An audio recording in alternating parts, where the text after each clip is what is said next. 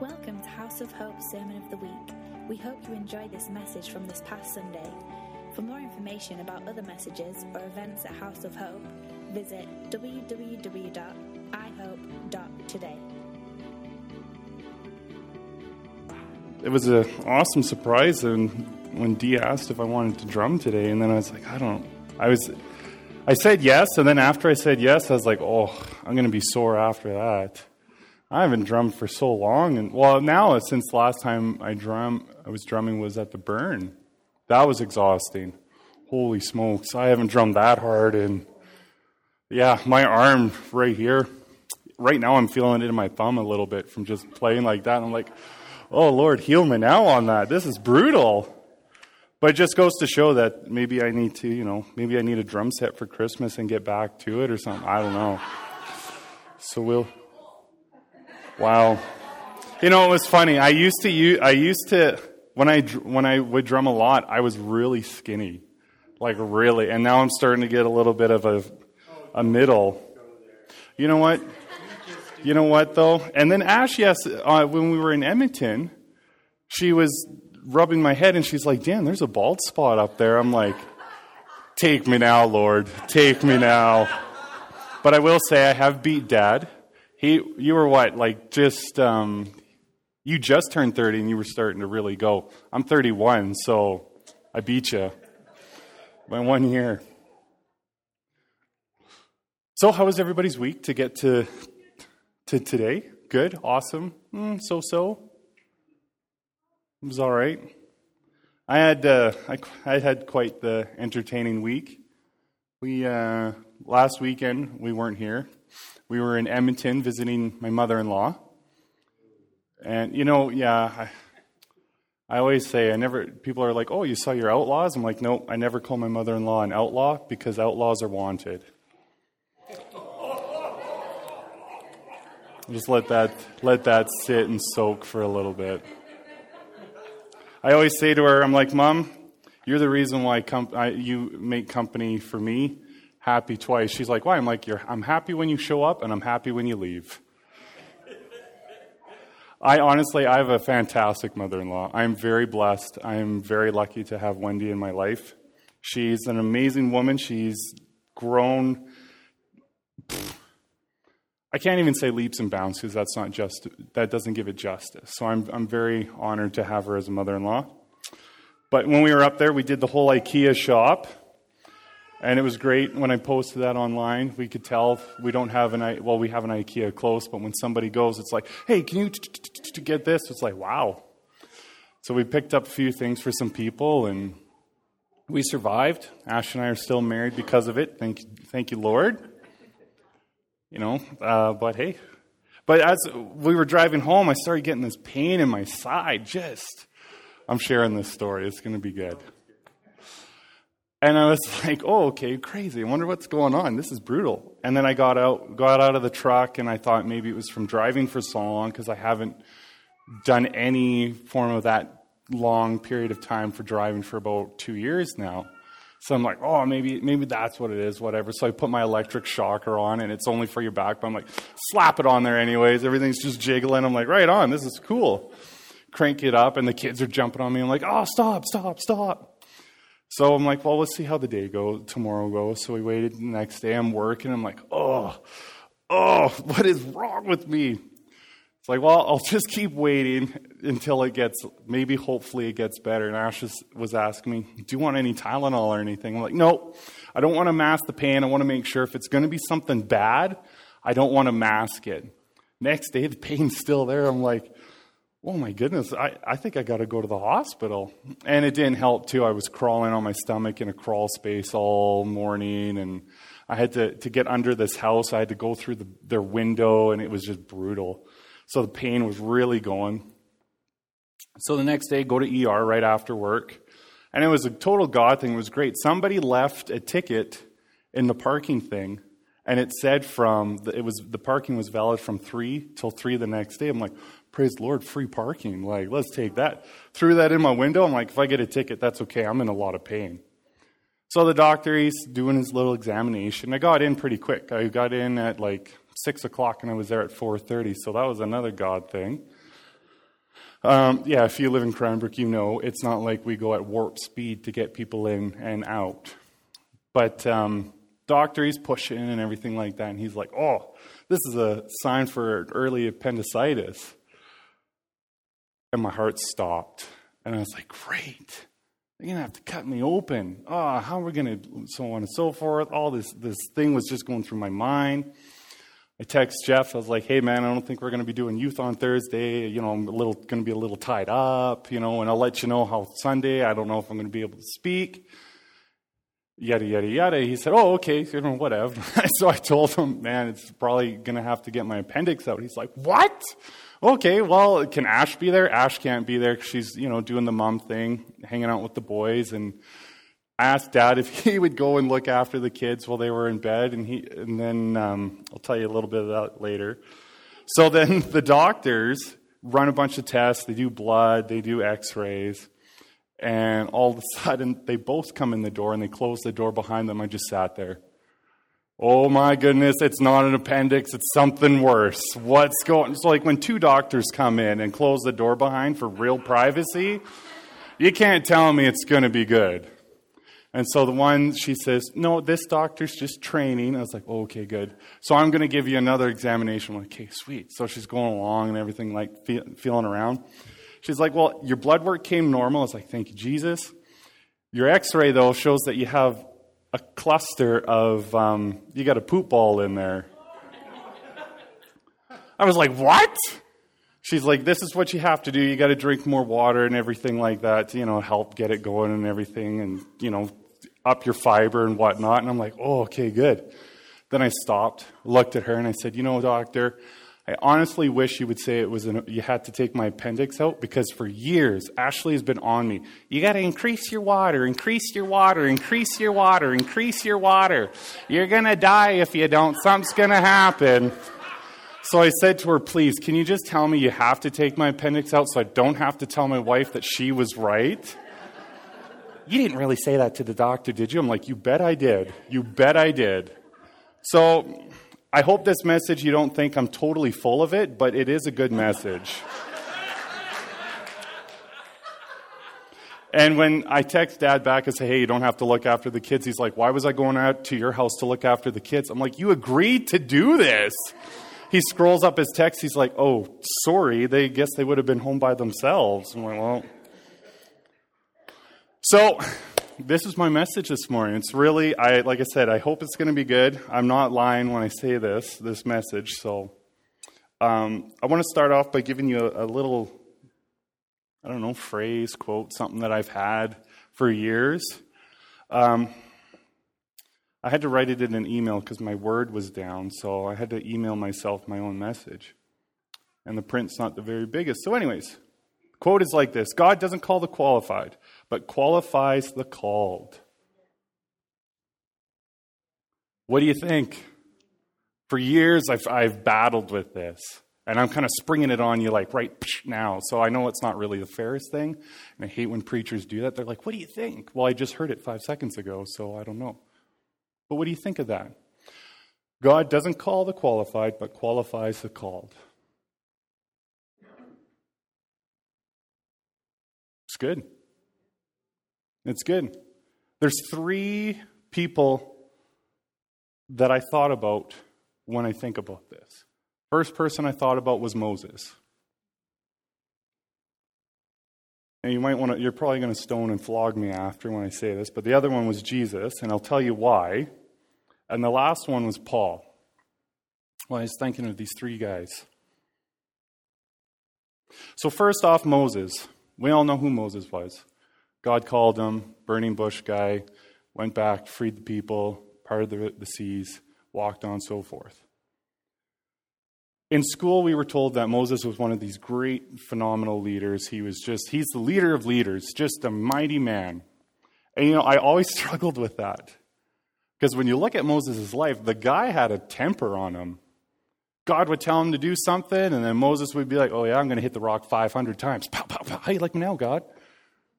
Went up, got the Ten Commandments, came back down. What the? And broke. It's like, Are you kidding me? Like, the guy had some. Ra- he was not allowed to go to the promised land. So, how is Moses a fantastic leader? How, where do we get off saying Moses is the great leader of leaders? The guy's not even allowed in the promised land. But I'll tell you what Moses was. He never backed down from a fight. It wasn't an actual fist fight, but it was like a blinking contest fist fight. He was willing to go back to Pharaoh and say, Let my people go. How many of us would be like, Yeah, I'll go and say, Let my people go? God talked to him through a burning bush. Now, these burning bushes, coincidence, what's interesting about them, they were, it was pretty common then. A bush would just go up in flames because of the heat and everything like that. I was like, yeah, right. But no, it was a legit, they'd walk around and whatever. But was Moses knew there was something different. The big clue was it was talking to him. That was the difference. This what? And it didn't burn up. So right there he's like there's something different about this bush. So when you think about it, it's kind of a weird scenario Moses gets his orders from a burning bush and then rescues a nation. And it was funny, as we keep looking into Moses' life, when the children were at war, what did Moses do? He held his hands up. He didn't back down from it. And his arms were getting tired. He said, You know what? I'm going to hold my hands up. Another one was when a plague hit the, land, hit the nation of Israel. God said, Take your staff, put a snake on it, and hold it up, and whoever looks to it will be healed. Moses is like, Oh, okay. Look at the snake, y'all. Look at it. Look at it. It's kind of interesting. If you look at the, the medical sign now, what is it? It's a pole and snakes going up it. What? There's God in our medical system like that. Moses wasn't afraid to do the things that were off the wall. However, he did a lot of the time forget about people because he was so headstrong in what it was he was doing. But Moses did have a heart for the people. He did intercede on behalf of the children. He went to before God and said, God, don't let your anger burn against them. He stood in the gap because he wasn't afraid of that. However, his temper sometimes got the best of him. That's what helped him not get into the promised land. So it's I asked myself, I said, God, why is it that how was he called? How did God call him. In your Bibles in Exodus 4, verse 10, this is what qualifies Moses. This scrapper of a man, never backed down from anything. He didn't care what people thought of him. And he just went ahead and did things. Exodus 4:10. I'm reading it out of the ESV because it was the one I found it the easiest to read. But Moses said to the Lord, "O my Lord, I'm not eloquent, either in the past or since you have spoken to your servant, but I am slow of speech and of tongue." Then the Lord said to him, "Who made man's mouth? Who makes him mute or deaf or seeing or blind? Is it not I, the Lord? Now therefore go." And I will be your mouth and teach you what you shall speak. God knew Moses' past. He knew Moses better than Moses knew Moses. But God said, I'm going to go with you. I'm going to teach you what it is to say. It wasn't Moses' power that turned his staff into a snake. It wasn't Moses' power that turned the river into blood. It wasn't Moses, none of it was Moses' power. Whose power was it? Three people got it. Right on. I've always said if one or two people get it, I'm happy. You know, my message is complete. But it was God. God said, I will be with you. And then he even gave him a little bit of worldly encouragement and said, Fine, I'll send somebody else too. But Aaron did nothing. It was Moses doing all the talking. It was funny. He, God even said, I'll send Aaron with you. So Aaron shows up on the scene, and Moses was kind of like, I got this, Aaron, don't worry. I got this. And Aaron was probably sitting there, why am I here? Moral support. Okay, cool. But God knew Moses. He knew what Moses was capable of doing. He knew Moses' aggressiveness to not give up and to not back down. Yes, did Moses have flaws? Absolutely. But Moses never gave up.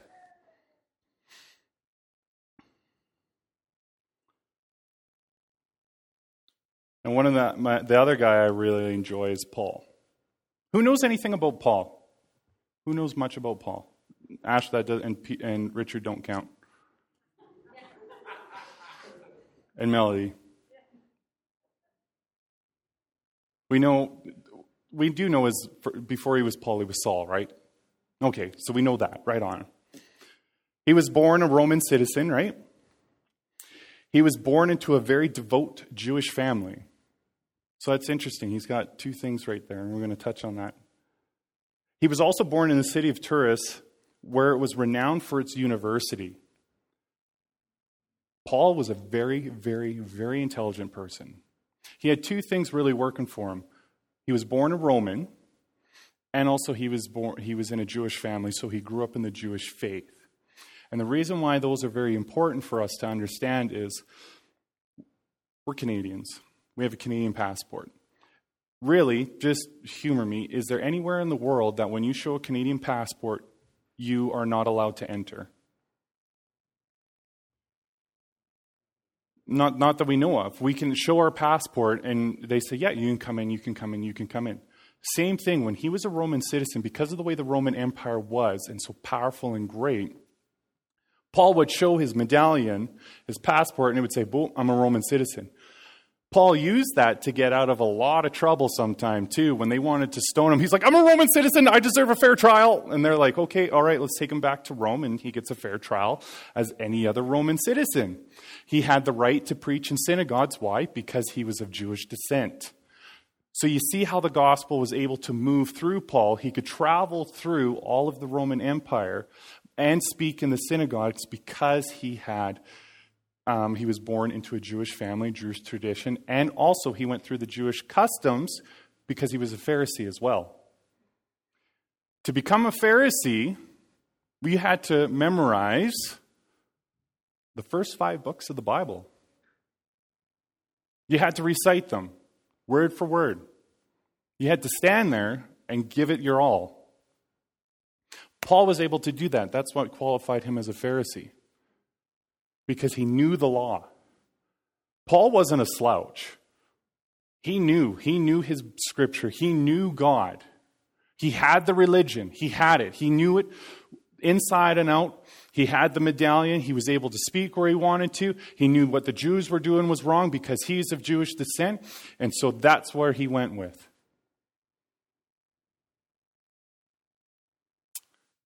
But Paul had a, had a, had a small problem. He was too religious. Because he said to the Jews, You don't know God like I know God. You're following after this Jesus guy? Ludicrous. So, on his way to Damascus, he had word that he could go and persecute and continue on what he was doing by arresting Jews, killing them, anyone that followed after Jesus. This is Paul. This is Paul, the Apostle Paul. But Acts 9 tells us about that. Let's just turn, let's turn there. Acts 9. So we're going to do a little bit of Bible sword today.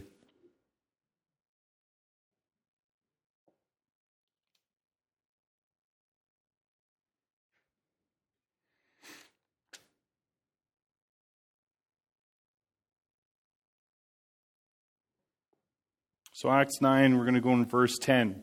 This is just after Paul was knocked down off his, off his high horse, as it were. he was blind. The men brought him to, yeah, you liked it. I know you like that joke. I wrote that in at the end. She reads my messages to make sure it flows, and she's like, that's a horrible joke. Take it out. Um, so they bring Paul over. He's blind. He can't see anything, and he's waiting for something. He doesn't know what. He's waiting. So, Acts 9, verse 10 living in Damascus was a believer named Ananias. The Lord spoke to him in a vision, calling his name, Ananias. Yes, Lord, Ananias answered. The Lord said, Go at once to the street called Abundance and look for a man from Tarsus named Saul. You will find him at Judas' house. While he was praying, he saw in a, in a supernatural vision a man named Ananias coming to lay hands upon him to restore his sight. I like what Ananias says here. But Lord, Ananias replies, Many have told me about this terrible persecution of those in Jerusalem who are devoted to you. In fact, the high priest has authorized him to seize and imprison all those in Damascus who call on your name. So Ananias doesn't want to go. Why would I want to go right to the bad guy like that? The guy's going to be like, hey, you're a Jew. You follow Jesus, you're out. Then the Lord Yahweh answered him, Arise and go. I have chosen this man to be my special messenger. He will be brought before kings, before many nations, and before the Jewish people to give them the revelation of who I am. And I will show him how much he is destined to suffer because of his passion for me. Boom! Mic drop from the Lord. That was Paul's qualification had nothing from what he learned at the university, nothing that he learned to become a Pharisee, nothing like that at all. It was because God knew Paul's heart. He knew Paul was passionate for the gospel. That's why he continued on with his craft and becoming a Pharisee, because he had a passion for God. They were the police of the, of the, um, of the text. They kept it sacred, they kept it close to them because that's what God called them to do. And they were devout followers. Anything new and radical? Whoa, nope, that doesn't line up with what we have here. But Jesus is the New Testament. He was writing it as we were going along here.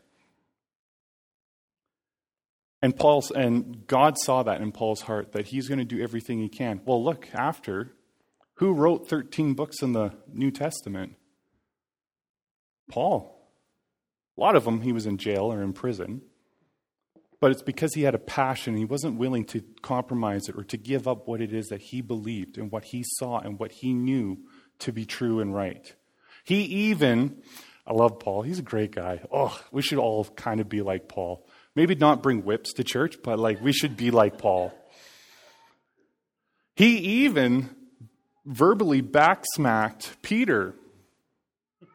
Like, this is, this is Peter, who God is building the church on, and Paul has the audacity to say to him, Hey, man, stop being heretical. Stop, stop doing one thing and then do the other thing. You're confusing everybody. Stop saying this is unclean and that and this and this and this and this and that. Paul says, smarten up. Many of times he did this. Paul wasn't afraid. He didn't care what people thought, he didn't care what people said about him because he knew, he knew where everything lied. He knew where his passion and his hope and his faith lied. Oh man, we could talk days about Paul. Oh, he's great being shipwrecked. Could you imagine? It's because you're on that thing and God doesn't want you to go somewhere, so God's like, I'm sinking this boat. it's like, whoa, what? And then Paul ends up on an island and he's just sitting there and gets rescued. And then he writes about, yeah, I was shipwrecked. I was stoned. I had people throw rocks at me, and then I was still alive. Could you imagine just seeing that? It's like, man, we threw rocks, like heavy rocks at this guy, and he's still alive. What's going on? Until the end of his ministry, where he was beheaded. And you know what? As he was on his way to be executed, he was excited. He was skipping. He was, he was so excited because he said, finally, I get to meet Jesus. I get to be in the presence of God. I get to, I've ran the race that Paul talked about. Well done, good and faithful servant. Woo, Paul, oh, just a hero of heroes, I tell you that. Now, finally, Jesus. I like it. Everyone's like, what are you going to say about Jesus? Now, I know Jesus, he is the great example. He is. Like, he's perfect and everything like that. But there's one area I want us to look at. So, Moses, we looked at his anger, his temper. He wasn't quite, from what we see, this great leader, but he had a heart. He never gave up. He dug deep into God. Paul, he had all the religion, all the know how, everything that worldly standards would qualify him to be a leader. Hands down, here we go. But God saw something different and better in Paul. Jesus. Remember that time, Matthew 13, if we turn there? Jesus went back to his hometown. What happened when he went back to his hometown? Verse 55. What's that? Yep, they blew him off. And how come? Sorry? He, he was a carpenter's son. So, in hearing what Paul went through to become a Pharisee, and Jesus grew in the Jewish culture, just like everybody else, he would have gone through the same thing. But he took up his father's trade. Generally, when you take up your father's trade, that means you didn't really succeed at becoming a Pharisee. So then you take up your father's trade. No shame in that. He was a carpenter. Brian's a carpenter. We still love and respect him. but you could change the nations. Jesus did. Like, come on. Oh no, sorry. I was I was really hoping that that would be like that. So So Matthew 13, 53. Right after, after Jesus taught this series of parables, he left from there. When Jesus arrived in his hometown of Nazareth, he began teaching people in the synagogue, which is cool because he's, he's of Jewish descent. He's a Jew. He can preach in the synagogue, as we know. Everyone was, was dazed, overwhelmed with astonishment over the depth of revelation they were hearing. So Jesus was crushing it. He's like, hey, this is what God's saying. This is what's going on. This is what's happening. And this is what also I'm getting from God. And they're like, this is unreal. Like this is fresh. This is this is unbelievable. They said to wonder they said to one another, "Where did this man get such great wisdom and miraculous power?" Great question. So they didn't really recognize who Jesus was until somebody pipes up, probably someone in the back row, "Isn't he just the woodworker's son?" Oh, come on, man. Why, why do you got to be like that? Isn't his mother named Mary and his four brothers, Jacob, Joseph, Simon, and Judah? And don't his sisters all live here in Nazareth? How did he, how did he get all this revelation and power? So now they're wondering, how did, wait, yeah, how did he get this? Because we saw him grow up here. Hang on, I remember Jesus. I babysat him when his parents went off to a Bible study. It's a little weird because they would be studying him, but hey, whatever. And, and the people became offended and began to turn against him. Jesus said, There's only one place a prophet isn't honored, his, home, his hometown. And their great unbelief kept him from doing any mighty miracles in Nazareth. I wanted to finish that off where it says, A prophet isn't welcomed in his own hometown. But because of their unbelief, Jesus wasn't able,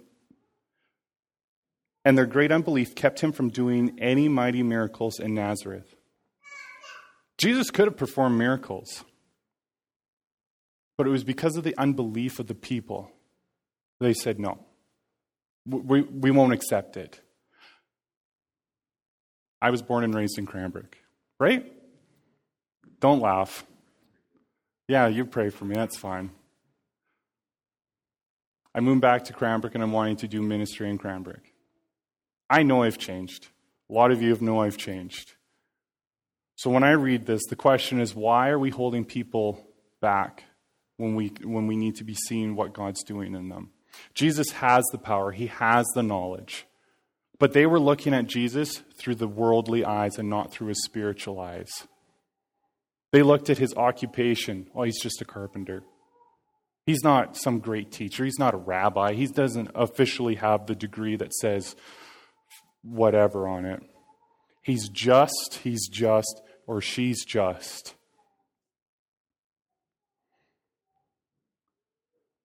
But you know what? You, we have the qualifications. We are qualified. Doesn't matter where we go in this world.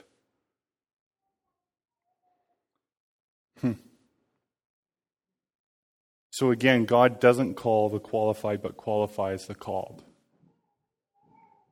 Jesus was qualified. Because at his baptism, when he came up, The Holy Spirit ascended like a dove, and the Father spoke and said, This is my Son, who I am okayed with. No, what did he say? Well pleased. It doesn't matter what version of Bible you look at, well is in there. Well pleased. Hmm. Just because the world thinks that we're unable to do what it is God has called us to do, we need to think about that again. Why are we allowing the world to tell us, you're not qualified, you're not able to do this? 1 Corinthians 1 26, 29. I'm just going to read it. If you want to go there, right on. Brothers and sisters, think of what you were when you were called. Not many of you were wise by human standards. This is Paul talking to the church in Corinth, and he's talking to us here at House of Hope. Not many of you influential, not many were of noble birth, but God chose the foolish things of the world to shame the wise. God chose the weak things of the world to shame the strong. God chose the lowly things of this world and the despised things, and the things that are not, to nullify the things that are, so that no one may boast before him. I wasn't born into royalty. I was born to a miner and a stay at home mom. The only, the only noble thing I was called was a Kamenko brat. But we lived reasonably. That doesn't define who I am. I am a son of the living God. He has given me the power to reach the nations, to preach it, and to heal and to raise people from the dead. Not because of what I've done, but because of what He's done. We are able to do the work that God has given to us. We can because He says we can do it. What what we have done does not define who we are. What you've done in the past does not define who you are today. The past is the past. Let the old man, let the old woman die. Lay it to rest. That is not who you are. That is not who we are.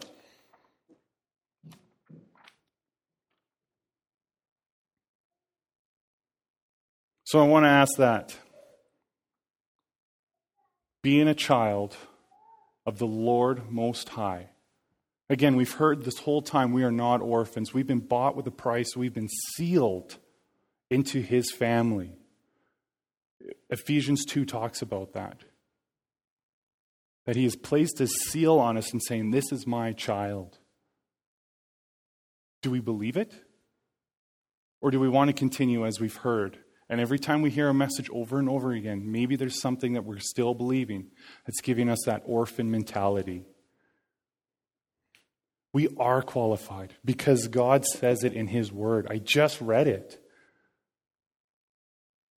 We are qualified. Just because the world thinks that you can't do this or you can't do that or you can't do this, it's because the world is afraid because we're not afraid to change and to give and say yes to God. Many of you, I've told my testimony to. I, I only have my second year of Bible college. I don't have a PA, I don't have my uh, bachelor's, I don't have my master's, I don't have anything like that. Ashley has more. She's got her uh, bachelor's. She's got a bad attitude. You betcha she does. She's got a BA.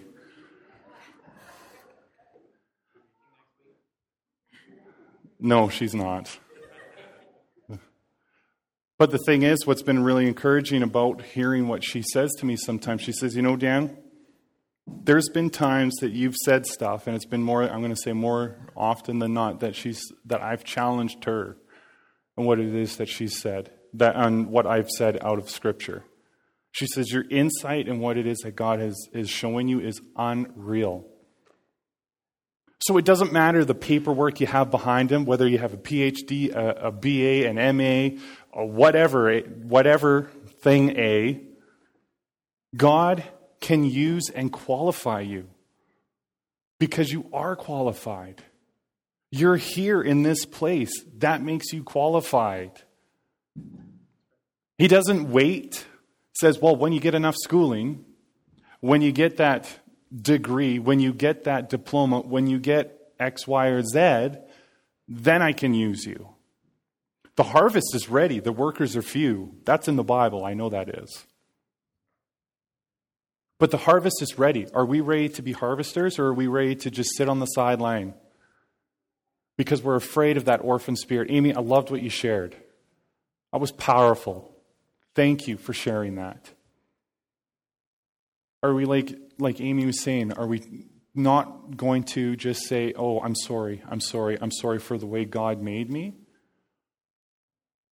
No, because now we can take the joy that God has given us and we can pour it out to everybody else. Because that's what it's about. Being poured into from God and pouring out. It's a constant cycle.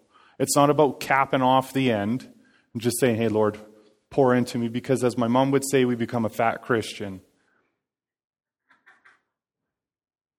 Let it go. Pour out, pour out, pour out. You'll be poured into. So, it's 5 to 12. Yes, I did it. I'm growing up. we are qualified. We are qualified.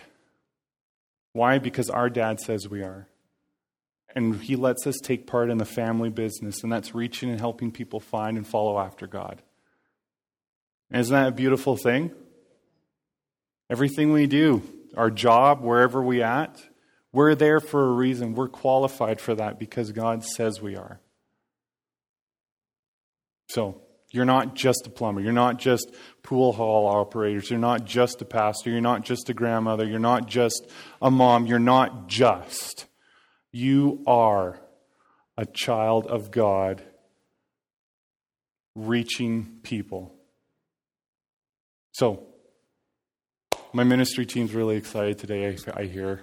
And I'm excited too, because ministry should be off the hook. So as they're coming up, I just want to pray for you guys quick, and then they're gonna they want to pray for you. I know they do, and so if we can stand. Heavenly Father, I thank you for today. I thank you for this place, for this fam jam in front of me, God. I just thank you that we get to take part in the family business, God, and that's reaching out to people, God. God, help us to understand that we are your children. God, that we are, are able to access everything in heaven because, God, you say that we are your beloved children. And I thank you for that. God, help us to remember that we are qualified to do the work that you've called us to do. God, as we leave this place, we pray for no wet blankets to fall on the fire. God, just keep it burning bright, keep it burning strong. And we don't want any case of the Mondays, God. We just declare right now that Monday will be the same as today, will be exciting, will be fresh, will be chomping at the bit to get to where it is that we're going because we want people to notice hey, there's a change in that guy, there's a change in that gal. What's going on? I want to talk to them. We just declare that right now. No case on the Mondays and Tuesdays, Wednesdays, Thursdays, Fridays, Saturdays. Keep it going, God. Keep the fire going. In Jesus' name we pray. Thanks for listening to our Sermon of the Week. Our desire is that you will be changed by the love of the Father and the power of His presence. For more information about House of Hope, visit us at www.ihope.today.